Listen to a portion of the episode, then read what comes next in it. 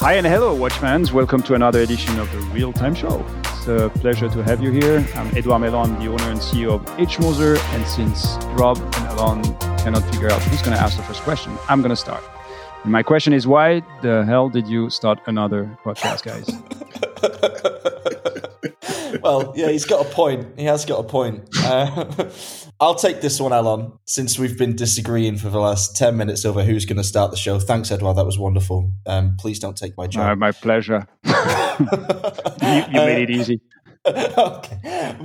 The idea behind the Real Time Show was to start a more interactive podcast that talks to and listens to the watch community and hopefully builds on the content it creates in a bit of a feedback loop, a positive feedback loop, we hope. Alon, did you have any ulterior motives for starting this podcast?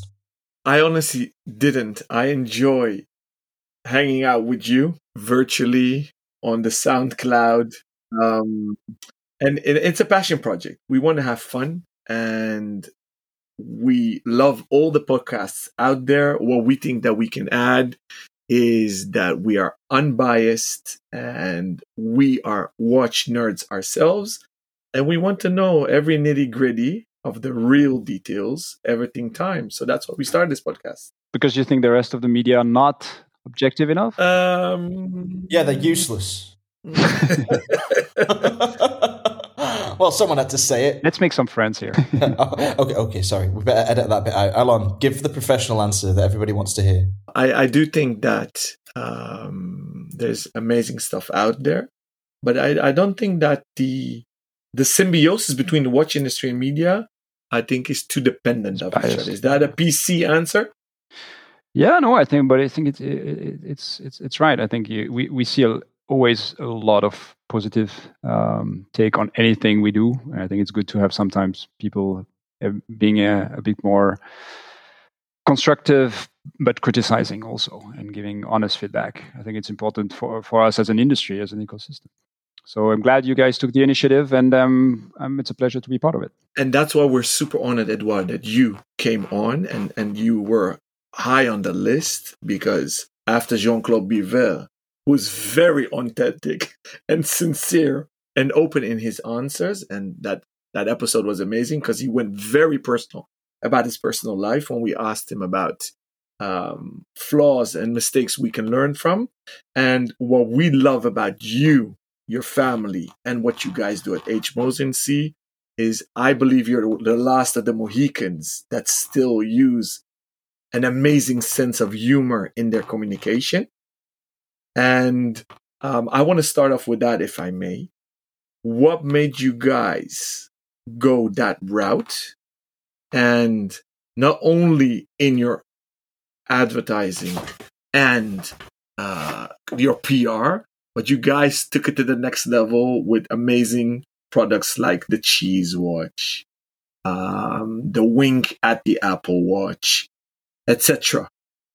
Um, so it's a long question. There's many answers to, to that, but um, I think it it to be honest, it came a little bit naturally. I think when you um, w- when you're a brand like like Moser that that is that we took over exactly ten years ago. Actually, we're celebrating the ten years now um, since my my family um, decided to take it over. Um, we were a bit um, unsure what we were, we were supposed to do with it, and then you know you start. Um, trying to be to understand what what's important um, at, at the brand that you want to keep, and then you try to bring a little bit of yourself. And to be honest, I, I before that I didn't never really you know um, manage and run a, a big brand. So we tried to be very honest, transparent, keep like the the very human dimension of um, of the brand. You know, we are family. I work with my brother. We have a very small team of uh, amazing people, and we thought you know we just. We we will do in terms of products what we like, what we want to wear, and we're gonna and we're gonna communicate the way we find cool for, for us, what re- resonates with us. And I think we have um, with uh, and you met many members of our team like uh, like Nicolas, Claire, uh, Maurizio, Rolf. And if there's something that we have in common is is the entrepreneurial spirit, but also I think this like we, we like the same kind of, of movie, the Monty Python type of things, and and. Maybe when we had discussions about, oh, what's the next thing we should do, um, it, it kind of came naturally uh, to us as the the thing we like. And, and slowly it became the, the language for Moser. It worked out well. So um, we got positive feedback from, from the community. And And then we started to have like this recipe that that works for us, that is very unconventional for our industry. But at the end of the day, when you're independent and make so few watches, you don't need to be conventional. You need actually to be different. And, and that's probably why it works so well. Do you think that other brands could take on board the strategy you've managed to implement with such success and have the same kind of results? Or do you think that it's something, a perfect synthesis of not just your products, but also the way you present them and also your character? Because, I mean, there are very few C E Os that would dress up and uh, play. What was it you were playing in the cheese advert for the, for the Cheese Watch? Was it like a, a lute or a ukulele or something? I can't I remember. have no idea. No, I was wearing... I was I was I had a, um, a bow where it was kind of this uh, Wilhelm Tell, uh, Guillaume Tell, uh, yeah, yeah, character, yeah, Swiss yeah, character, yeah. But it was it was really impromptu. It was really like last minute thing. We I stopped on the highway to buy like those suspenders with uh, the Swiss flag, and then I had this hat I received at the, in the Swiss uh, uh, plane, and then um, yeah, it was really like it was not planned. It was like in the last minutes before the movie, we like you know you, we need kind of a Swiss atmosphere. So I I went to different stores and tried to find stuff. We didn't really prepare that, but but, uh, oh, but that, that brings a little bit of the of, of the idea of of it not taking ourselves too seriously, and I think that allowed us to make a lot of mistakes that people let us go out with. You know, like if yeah. we had been too professional about it, people would have said, yeah. They take themselves way too seriously, and I think that was good, maybe to be a little bit unprofessional about it. That gave us, you know, a little bit of of, um, of security and, and allow us to make mistakes. But um, I don't know if it would work for other other brands. I think every brand is is different. I think what's what worked for Moser is that we tried really to be, as you said before, quite holistic. Um, I think our communications man- matches a little bit the, our product offering in a way. Yes, we are classic. We try to respect tradition and, and values, but at the same time, we try to provoke and be modern and and and different at the same time. And I think in both the product development, uh, the product offering, but also in the um, in the communication, uh, this this is very s- similar. So I think at the end of the day, you, you need to find a formula for, for your brand or for yourself that kind of works for, for you and and and matches what you're trying to to communicate and trying to sell. I think in, in the in the case of Moser, that, that worked pretty well. Amazing. Um, you also just mentioned that you want to be critical, and you guys also raised a very important topic with your amazing red baseball caps, which is obviously a great hook looking at the previous president of the United States with his red caps. Um, but you raised a very important question, and, and you guys did that already with the mash-up of a watch that took bits and pieces of colleagues. Where do you guys stand on that topic? Would you mind elaborating a bit on why you guys started these campaigns and where you're heading? And do you see any effect? The campaign with the with the red cap came in two thousand seventeen when we did the um, the Swiss Mad Watch, so the Cheese Watch. The idea there was always our provocations or our campaigns was were linked to an impor- important topic for, for us. On that year, as you rem- you might remember, January twenty seventeen, there was a change in the regulation about what makes a watch Swiss made or any product Swiss made. And we changed the regulation from fifty percent of the added value to sixty percent. I'm not going to go into details, but it's not a huge difference for a lot of brands that are on the edge. It was a big difference for us. It was... Um, As we are a brand that produces one hundred percent uh, in, in-house uh, or, or in Switzerland, it didn't make much much sense. And there's a reason why we decided to um, to kind of call a little bit uh, out um, our community on on the Swiss-made label and, and make people realize what it actually means. We felt that a lot of brands abuse the system. There's a little bit of an omerta where people try to... Um, to make people believe that uh, Swiss made means one hundred percent means one hundred percent made in Switzerland, which is by far not the case. We wanted to be a, to bring a little bit more transparency and honesty in this industry. And um, so we created the Swiss Mad Watch with a lot of reactions, positive and negatives, as always, when you uh, when you provoke. Uh, a year later, we did the, the, the Swiss Icons Watch. There, the topic was was a little bit about the, the fact that there are a lot of brands are quite amazing, producing themselves things and, and designing um, amazing products. And there are some others where we feel they, they're more like picking things that work from others and then just do marketing. And, and this is still relevant today. And I think this campaign could work over and over again. And we wanted to, again, call, call out a little bit uh, about this element. And uh, we got... Uh, burnt on, on that one, but it's it's a very similar topic. So yeah, we we used the, the, the red caps again as a provocation. We found it uh, interesting to uh, to talk about the, the Swiss made in those terms and say make Swiss made great again as a campaign with a hashtag, with a, all the, the the movies, the product behind it. it. It worked out well. Some people hated it, some people loved it. Again, you cannot please everybody, and and when you're an independent brand like like Moser, it's important that you get people to to uh, really understand and love what you do and get crazy and become a part of the community and, and become ambassadors, so to say, of our brand. Uh, but at the same time, it usually means that you get people that are on the other side of the spectrum and who find it completely stupid or or ir- irrelevant or um, or just uh, useless provocation. You cannot please everyone, but we don't want. And I think if you're ready to take that that risk, what's interesting is how a strong fan base you can create, and, and then it's amazing to work with those people. So three years after you released the Cheese Watch, you came out with the Streamliner, right? That was twenty twenty, if my memory serves, although it feels yeah. like it's been here forever. I mean, it's been established now as a modern classic. Everybody loves a Streamliner. I think your order book probably reflects that sentiment entirely. My question is, has communicating those messages that you really aggressively started to communicate in twenty seventeen become easier? Now you have created an icon. Now you have something that you can hang the whole brand's hat on, as it were, that little Swiss hat that you picked up. Has it become easier or harder to make statements, industry-wide statements, now you have the Streamliner in your catalog? It's a good question. I don't know. I never asked myself the, the question. I, I think it's what, what scares me sometimes uh, nowadays is, is to become lazy, because everything is much easier. Um, there's a strong dynamic. We have established our network. We have a great production facility here. We have uh, great fans. Sales are easy. Um, but it's not given. You never know when it's going to stop, and everything is quite easy for everybody at the moment. And um, and I think we need to be careful not, as, as I said, become lazy and travel less and, and communicate less and, and, and develop, innovate, create less, um, because things sell too too easily. I think the, the Streamliner is is a, definitely a milestone for, for, for Moser, but I think it's just the beginning of, of the next phase, which is um, which is for us to to continue to uh, to become, I don't know if it's it's pretentious, but kind of the the leading independent brand, uh, still family owned and run, um, bringing things that people don't expect. Now that we have things working and and and in place and and generating good business, it's it's easy to say, well, why do we change anything? Why would we create something crazy again uh, if we do that? Well, I think there is a brand like Moser because of that, because we want to push the boundaries, we want to try things, we want people to be surprised and say, oh, I wouldn't have expected that from Moser. I love to hear that. I want to uh, to to to uh, experiment and try new things, new world, new technologies, new materials in any aspect of the business, being, you know, sales, marketing, and product development.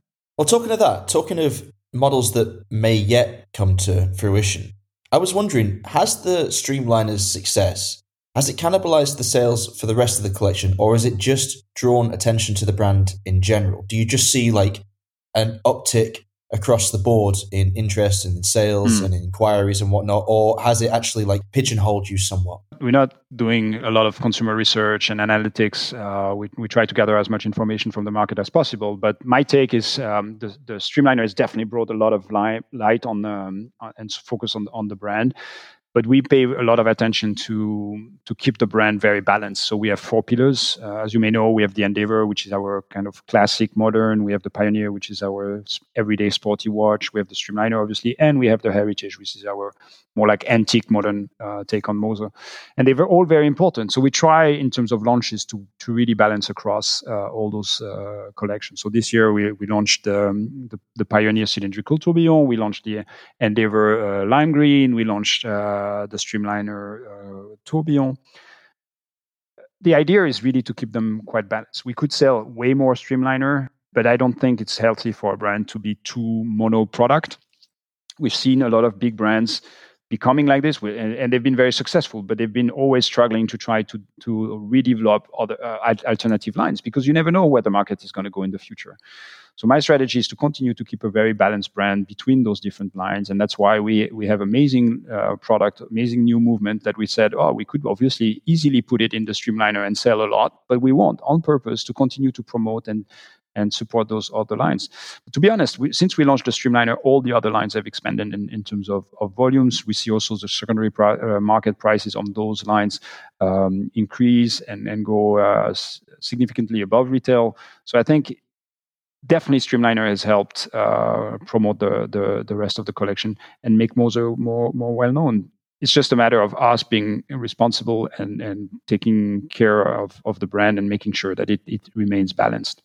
Edouard, the most important question. What watch are you wearing today? Well, following the question you had just be, just before, it might not be the right answer, but I'm wearing the, the Streamliner uh, uh, Funky Blue Chrono. Of course you are.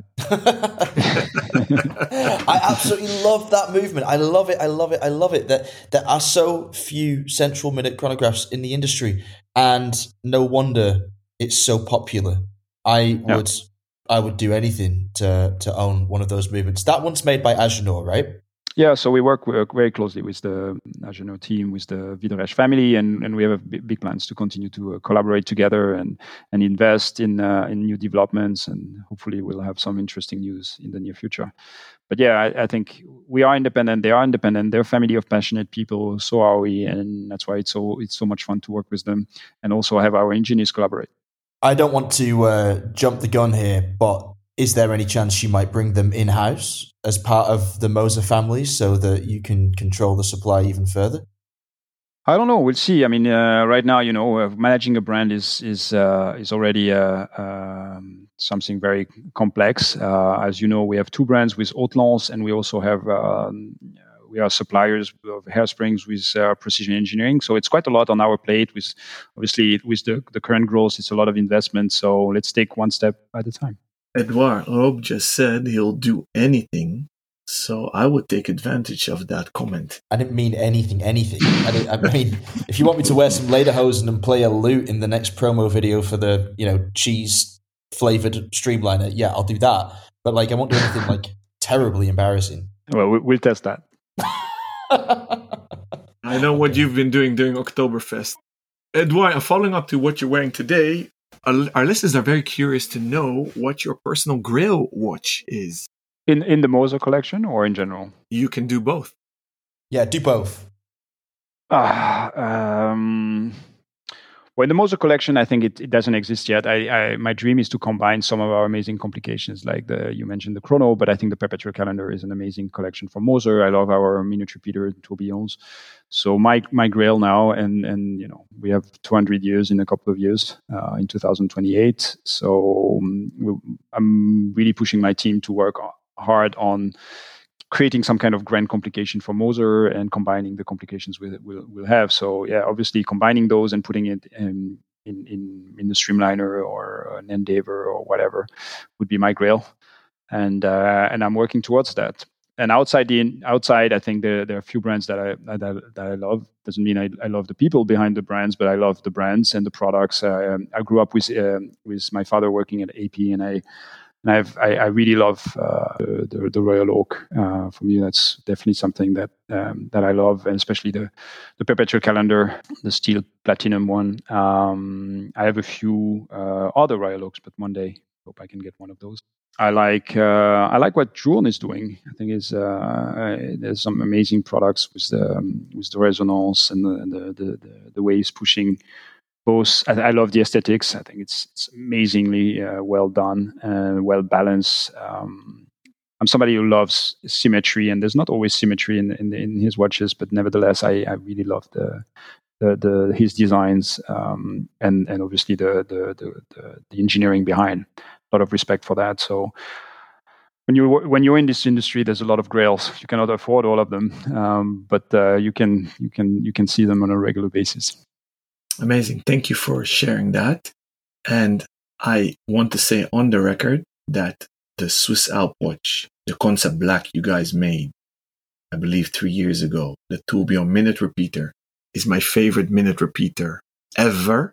The one without the hands? Yeah, that's yeah. that's uh, my favorite complication. I love moon-faced watches and perpetual calendars, but the minute repeater is maybe up there for me together with yeah. the rattrapant movement. But a minute repeater without hands, has it ever been done before? I don't think so. Not in modern watchmaking. I don't think so, no. Uh, there were no. tourbillons without hands made, uh, but uh, miniature Peter. And it was interesting because I think that's where I realized that people were slowly starting to understand Moser, because we got so much love for that watch, even though it was kind of a crazy concept. And I thought people would, would just simply say it's stupid.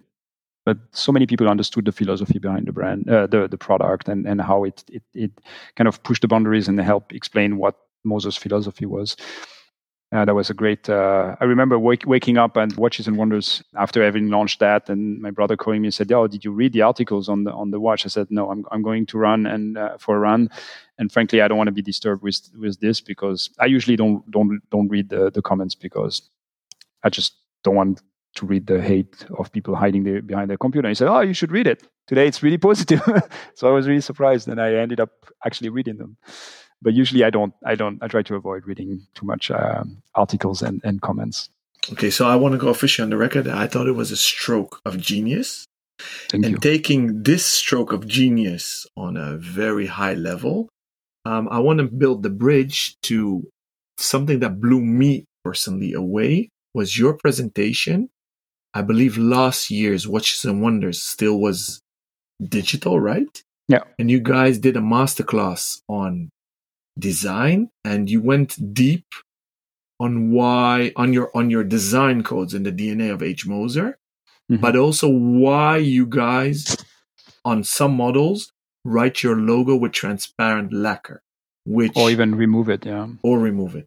So mm-hmm. could we maybe do a little deep dive on that topic? And I want to maybe link a question to that, that maybe for those that are not that familiar, that are listening to the episode and are not that familiar with H. Moser and Cie, just give quickly, give them an elevator pitch. So who and what is H. Moser and Cie? What is your d- D N A and design code? And then do a deep dive for those that are known with the brand and why you guys push the envelope. So maybe you can touch upon the Fumé dials, yeah. and et cetera. Okay, I'll try to answer all that, but p- please bear with me, and and, and maybe uh, you can uh, help me uh, get to the next point uh, one after the other. But yeah, go- going back to uh, to original question, what is what is Moser, the elevated s- speech? To be honest, I think we are we are, we believe we are one of the few yes, independent brand, family run and uh, and owned. Um, and we like to believe that we are the bridge between traditional and modern watchmaking. Uh, we have a lot of respect for traditions, and you can look at our movements, the way we finish them, the way they, they build three-quarter bridge, um, the type of low-beat movements. Um, all those elements are very reminiscent of the early twentieth century. But at the same time, we we like to be in the now and, uh, and, and you know, exploring materials, uh, design, minimalism, Uh, Bauhaus. That that's that's that's the core of, of what we are.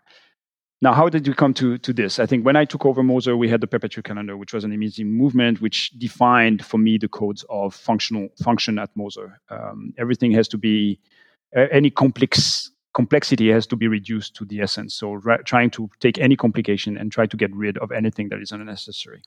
There's been a competition in the watch industry of trying to make and watches as complex as possible and look as complex as possible. Moser, we try to do the other way around, is to to try to make very complex yet user-friendly watches and like, make them look like three-hands watches. Reason why we we worked with Agenhor on the chronograph, because that was the best movement out there for us, fitting uh, our our philosophy, which was which was defined by my predecessors through the uh, perpetual one, which was our perpetual calendar. And then in two thousand twelve, when I started, Moser was struggling um, for many different reasons. Financially, because just the watches pricing didn't make any sense. Costs were super high. Quality was a disaster. Um, but they had amazing movements. Yet people would look at the watches and say, wow, they're amazing. There's good value for money. But as we all know, luxury is not about value for money. Um, luxury is about emotions. It's about... Uh, something that really brings a connection to the to the people owning the, the watches. So we couldn't live with that. And the first analysis was that I did was looking at, at the core models, which was the Monarch. At that time, that was the name. Today is known as the Endeavour Centre Second. There were two options. You had the rose gold black dial, you had the uh, or silver dial, or and you had the white gold silver dial. So take the white gold silver dials, and we did an, ex- an easy exercise. We took that one, removed on PowerPoint the, the logo, Um, and then we took uh, Patrimony, we took uh, Calatrava, we took a Jules Audemars, we took a Saxonia, and did the same exercise and put all those watches next to each other and asked people which one is which. nobody had any idea. And as Rob said before, now we have the Streamliner, but ten years ago, we had only one collection, which was the Endeavor. And it, it was a round watch in, with a silver dial, with a white gold uh, case. So what do you do with that? Because when you end up on the tray next to a Patek Philippe, a Lange, or a Vacheron, or an A P, or a J L C watch, ninety-nine point nine nine nine percent of the people will buy a brand. And they're definitely not going to buy a Moser because nobody knows it. So we were we were we were there with amazing products, a, a beautiful manuf- manufacturer losing a lot of money with uh, great movements, but that nobody knew, and and with very few emotions behind it. So all the work was to try to find ways to bring this emotion. Of course, solve the financial issues and the quality issues, but bring this emotion through the product. And that's where we started working with one thing that we had in a very very small collection at that time, which was the Palladium, which they had done a handful of them. We had the Fumé dials.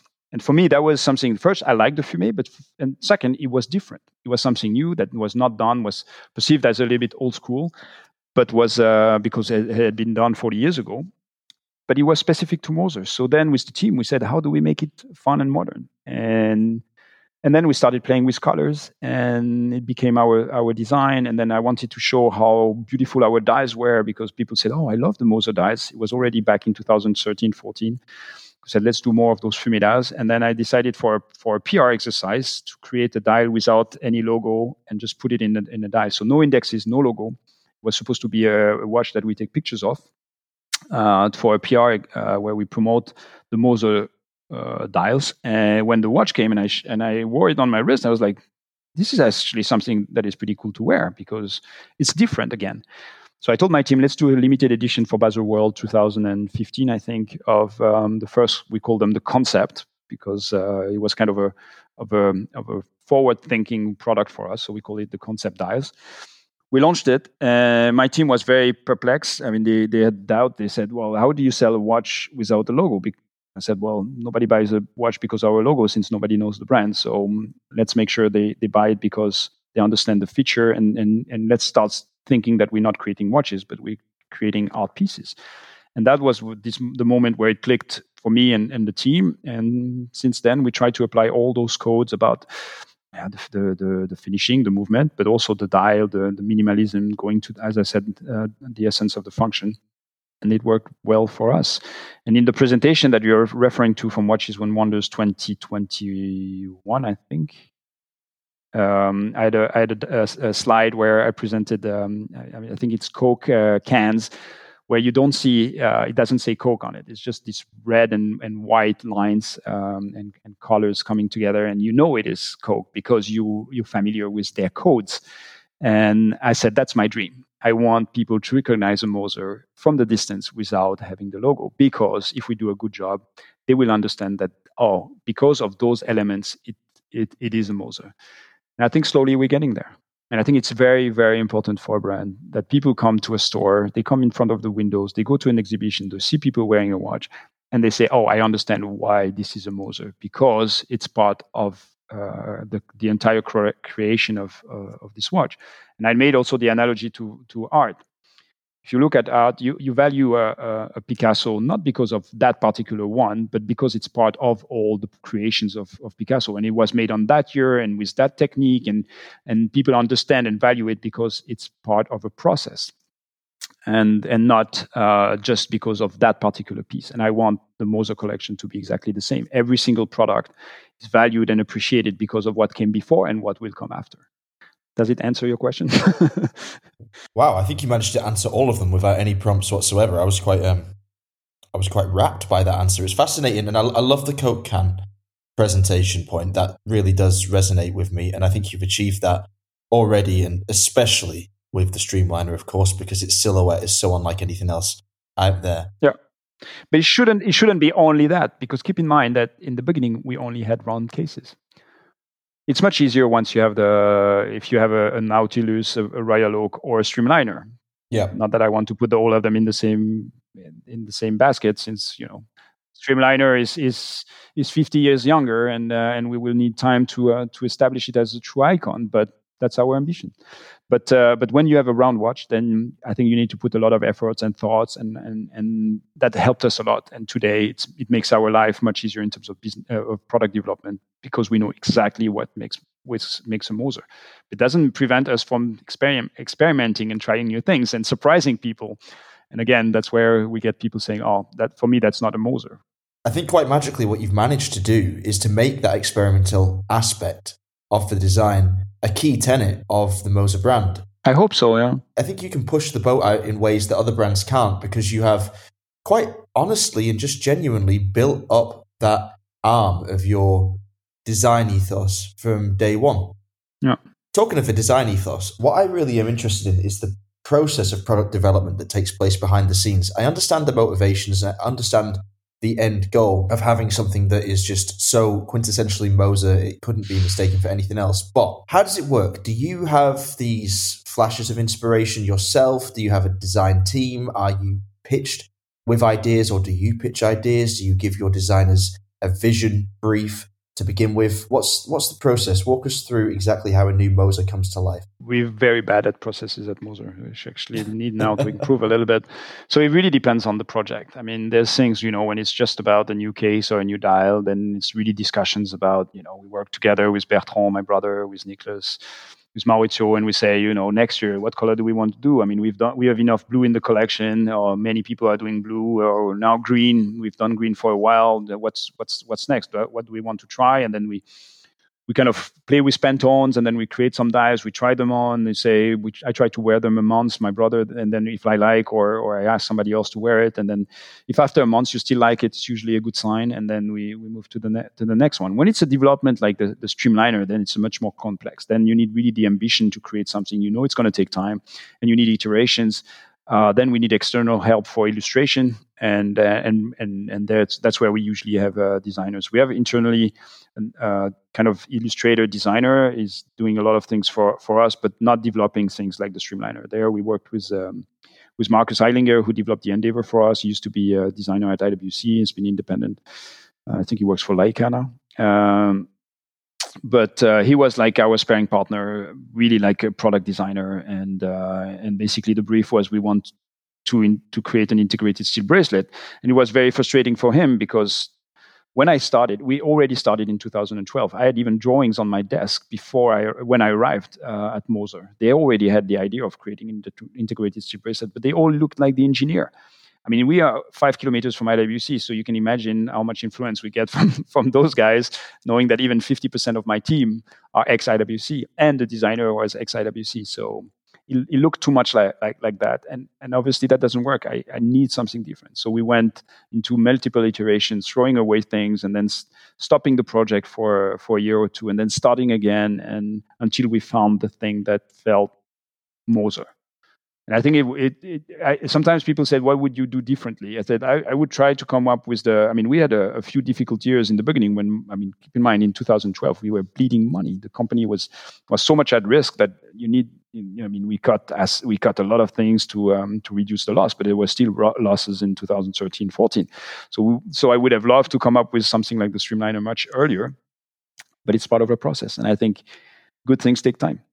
And uh, so again, going back to the process, it really depends on what we want to to achieve. I mean, if it's developing of a new movement, then it's a lot of work with the engineers and the watchmakers together, and then and then you you you kind of dis- design the or define the function that you want, the complication that you want, and then and then the orientation in terms of Moser codes. Once again, we're going back to what I said in the beginning, the perpetual calendar, going to the essence, being very functional. The type of escapements that we have is pretty uh, standard at uh, at Moser uh, as being our own. And then uh, and then the engineers and the watchmakers work together to make it Moser, but at the same time um, comfortable for, for the watchmakers to assemble or regulate, et cetera. So it's quite a long process. Um, It really depends what kind of project we are working on, and we're quite flexible. But again, as we grow, we need to, to put more processes in place. Edouard, I love the collabs you did with M B and F, Seconde Seconde, Undefeated. Do you have any more collabs in the pipeline? And how did you experience these partnerships? Because you guys are so creative, you actually don't need it. I think the majority of brands that do collabs kind of want an infusion of, let's say, new blood and creativity. How did you experience all these collabs? Well, I think you're right. I think the the, the, the objective for me of a collab is exactly that, is, is again, pushing the boundaries, exploring territories that we would probably not uh, explore on our own.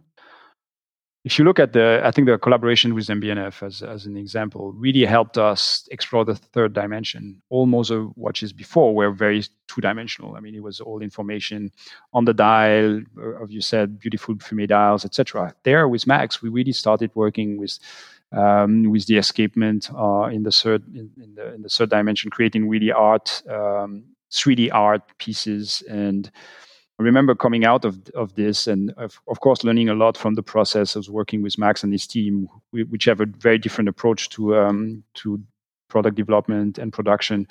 And then uh, and then looking at the product and said, well, that's maybe the beginning of something new for Moser. And this year we came up with the cylindrical tourbillon in the Pioneer Skeleton Cylindrical Tourbillon, which basically is the natural evolution of the collaboration that we had with, with Max two years ago. So for me, it's as, as much as the journey and as and as to uh, exploring a, a new territory. And if you look at Seconde Seconde, it's it's very it's about this art, and that that helped us then come up with the tutorial and other ideas that we have. Then, then Undefeated is really exploring a, a completely new, new audience as well, and uh, and and and and try things. And uh, again, it's um, I think there there are brands like like Moser f- for that. I think a lot of brands bigger cannot take the risks that we do. But I think for us, it's important to continue to do that. And we have projects, and probably your next question is what's uh, what's in the pipeline. And there are a few uh, things in the pipeline where we want to try things that people will say, oof, this is risky, or why now, or why do they do this? And um, but because we want to be sometimes a little bit of the guinea pig for our industry, and um, I think collaborations help a lot for that. Because it's in a way, it's kind of one shot, it's very focused, and and there's kind of a philosophy, uh, a, a moment behind it. I'm obviously fishing for a scoop. Anything you can uh, share with us? Yeah, I mean, if everything goes well, there's going to be something interesting before the end. Well, there's always things interesting, but there's going to be something, um, I would say, where, where we're trying to explore new territories. Um, I don't know if we can talk about collaboration. We're developing something um, that I hope we can launch before the end of the year, um, which will will be one of the most, how should I say, polarizing um, launch that we had in a long time. It'll be interesting to see how people react to that. It's just not just a product. It's really about, um, it's it's it's a big project. And um, it was quite ambitious with a lot of global partners. And um, I'm not going to say too much about it because I think it's important that it it's it's a surprise and people discover, discover the, the, the, the full package at once. Oh, it's mysterious.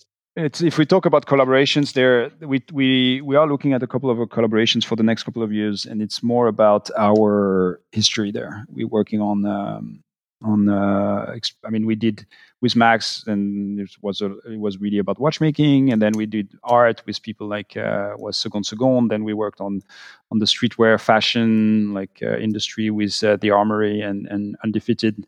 The and there's always like topics. Not everybody sees it, but from from our perspective, that's the strategy why and how we do um, uh, collaboration. So the next to- big topic would be uh, Moser is a hun- is a one hundred ninety-four years old brand now, soon ninety-five, um, soon two hundred. So we want to to explore and, and communicate a little bit of our history, some key uh, dates um, about uh, about what uh, Moser did in the past, and and and revisit those kind of things in through collaboration. So yeah, we're going to do things uh, around the early twentieth century, and and and some things around the Second World War, and um, and maybe even before that. Oh, I love a good mystery. That's going to get the brain cogs turning, trying to figure out what's coming next.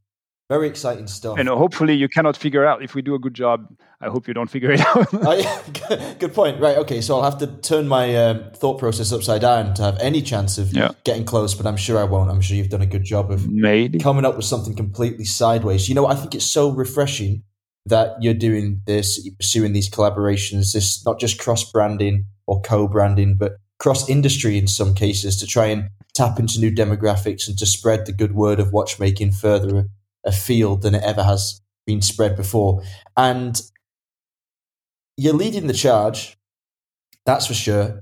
You're not the only brand that's doing co-branding, of course, and cross-industry collaboration, but no. you are one of the most habitual when it comes to that. My question for you is, it's a dual question, but an easy one to remember, I hope. not like the bullet point list like that Alon gave you before with like fifteen questions in one. Even I had no idea what was going on there. No, what I want to know is if you could pick one watch brand, and I guess I'm going to ask you to pick one that you are definitely not working with at this point, so a sort of dream collaborator to create a new watch with, who would it be? And if you could create something with one other brand from any other industry, so it could be fashion, it could be technology, it could be the automotive industry, which brand would it be and why? Can I take two brands? Two very different brands. I think if we if we look at doing something with a classic brand, for me, there's an obvious connection to I W C because uh, our histories are, are connected. So I would, I think it would be interesting, and, and people would see maybe see it as a sacrilege. But I think I W C being our sister company, uh, uh, having our founder helped um, Arista Jones Fund uh, create I W C uh, one hundred fifty years ago, would make sense for us to have a collaboration with, with them. And I hope one day we'll uh, that will come come to life.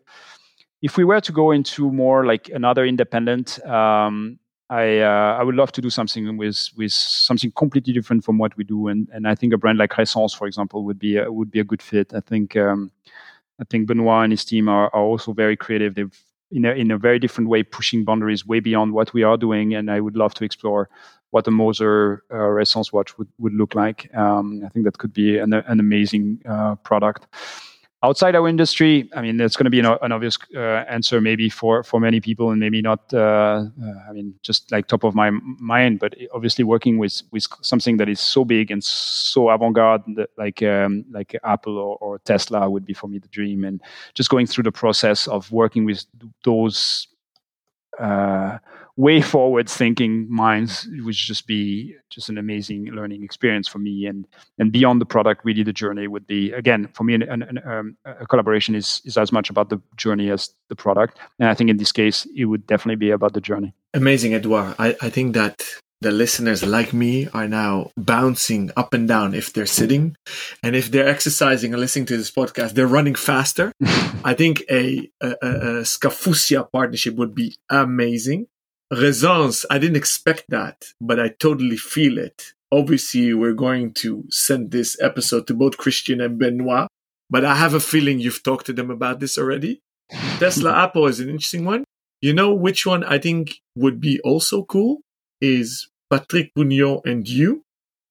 I think you're cut from the same cloth. I think you guys could also do something cool. On paper, it might be that you... We're too similar. Yeah, that's what I'm thinking. But uh, yeah, but on the other hand, I think that if you sprinkle a bit of uh, H. Moser and Cie style on a, let's say, uh, Freak, that would be amazing. But okay, I'm daydreaming right now. Well, I think he, he could he could do that between a. I mean, there's there's probably a Freak Laureato kind of thing, which could be an amazing product for, yeah. for them as well. I yeah, mean, they, yeah. they have, I mean, G P and and, and Moser. In, uh, I, I mean, G P is a little bit of a mix. Already, uh, Moser is a little bit of a mix of a of a. I would say a, a mix between U, UN and G P. So I'm not sure it would work that well, but uh, I, I appreciate uh, what Patrick is doing. I think they're doing an amazing job there, and I think I'm happy to to to have them. Uh, As part of the Indies, uh, again, I think these are amazing brands. I have a lot of respect. I remember looking at uh, G P for many years uh, under the Macaluso family and what they did at that time. And I really hope they uh, they, they they get back on track. And I think they're on the way.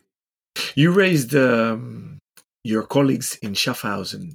I raised my colleagues? You raised the topic. So you named oh, okay. you named your colleagues in Schaffhausen twice. Let yep. me rephrase. Yes. I think what makes you Schaffhausen manufacturers amazing is you are the odd ones out in Switzerland because you're in the northern part of Switzerland, yeah. on the border of Germany, makes yeah. you uh, a bit Germanic.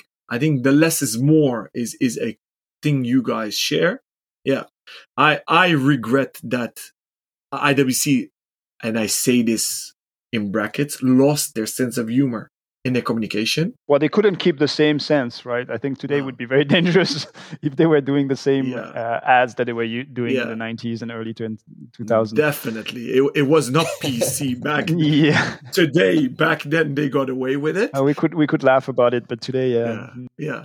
But but they lost, they, they, they steered away from that style. I'm happy you guys are doing it. My question to you is... It's much easier now. Yeah, I'm actually very positively surprised that you mentioned that you would love to do a collab with them. My question is, what else do you guys have in common being in, well, you're in Neuhausen now, but let's say Greater Schaffhausen. And I think that collab would be amazing because you guys will elevate that region like all the Glashütte f- brands elevate Glashütte in Germany. What do you guys have in common more? And that, that's maybe in an undercurrent that we don't see, obviously.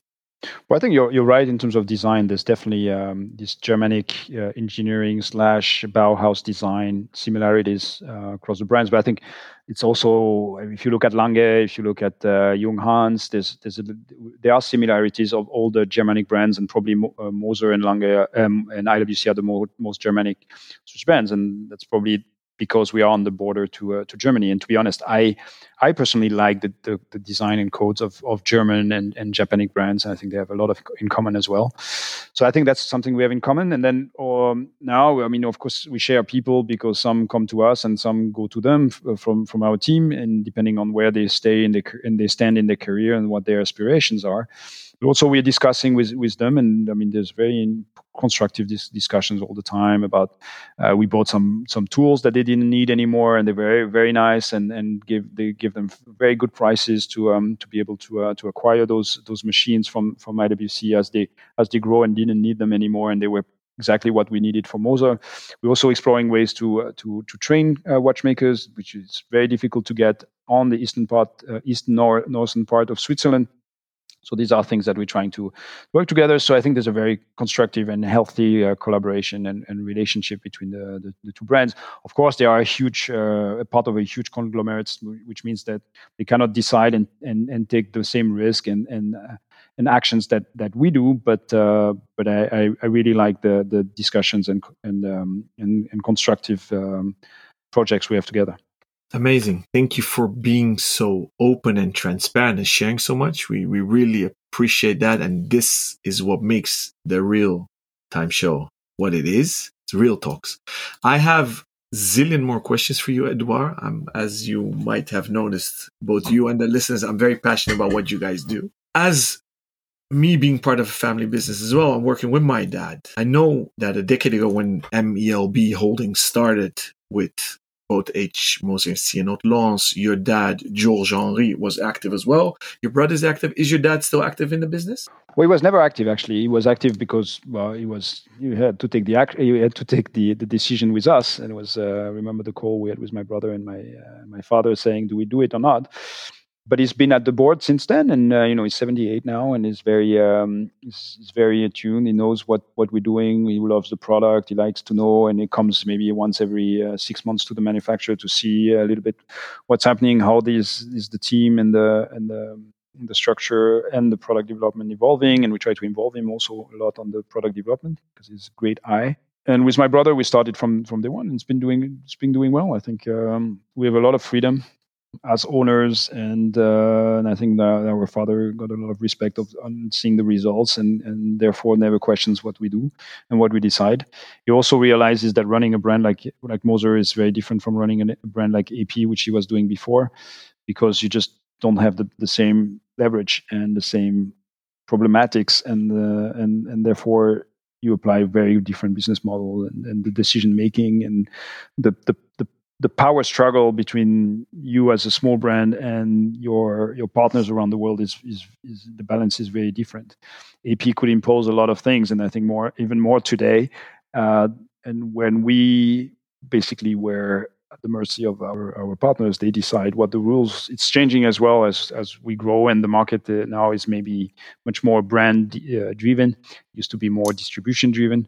Um, but nevertheless, uh, that my father realized that pretty quickly and, and stopped saying, oh, we used to do this at A P, why don't you do it? He said, well, it just doesn't work because when I call my retailers, new new retailers, they don't even answer the phone, which was very different when A P was doing that.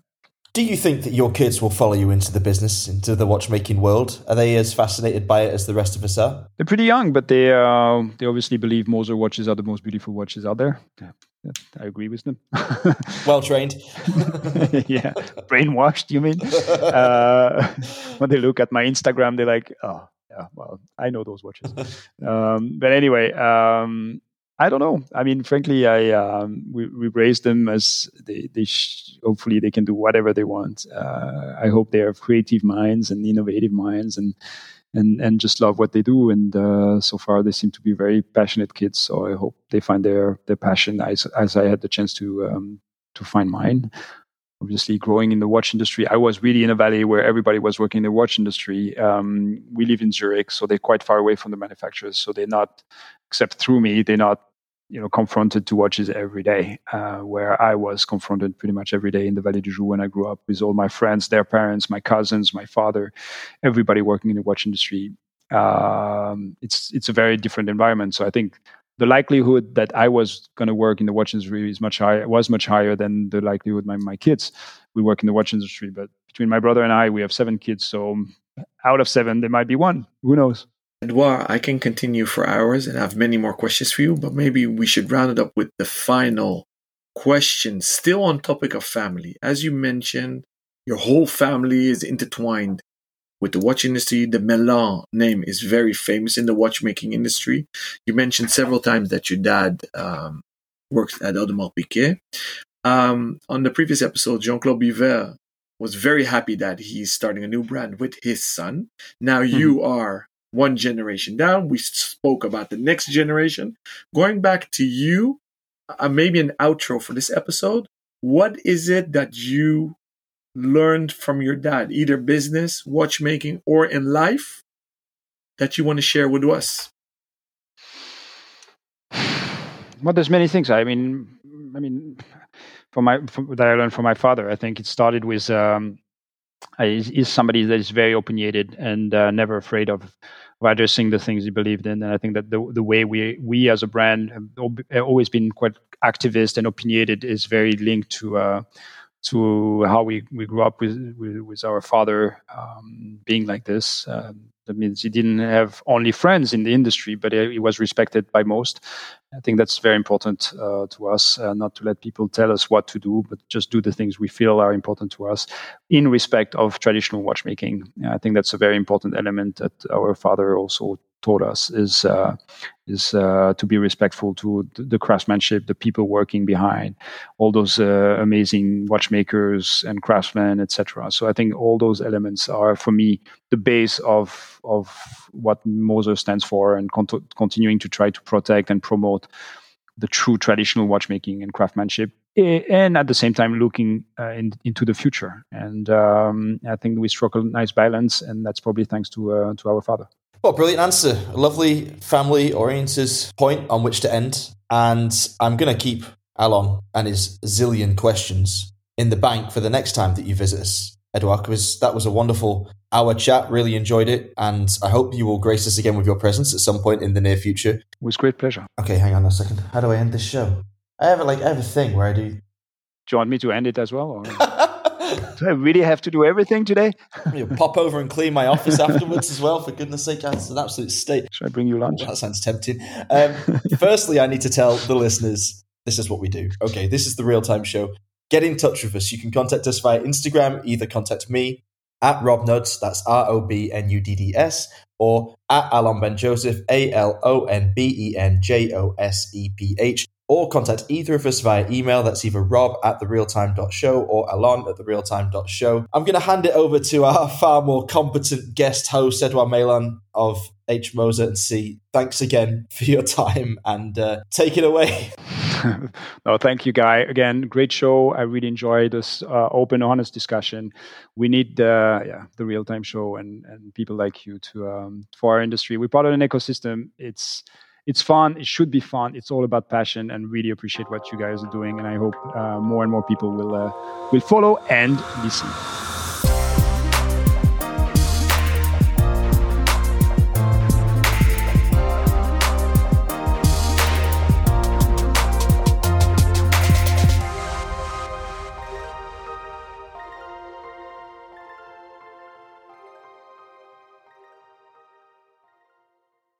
Right, okay, you've got my job.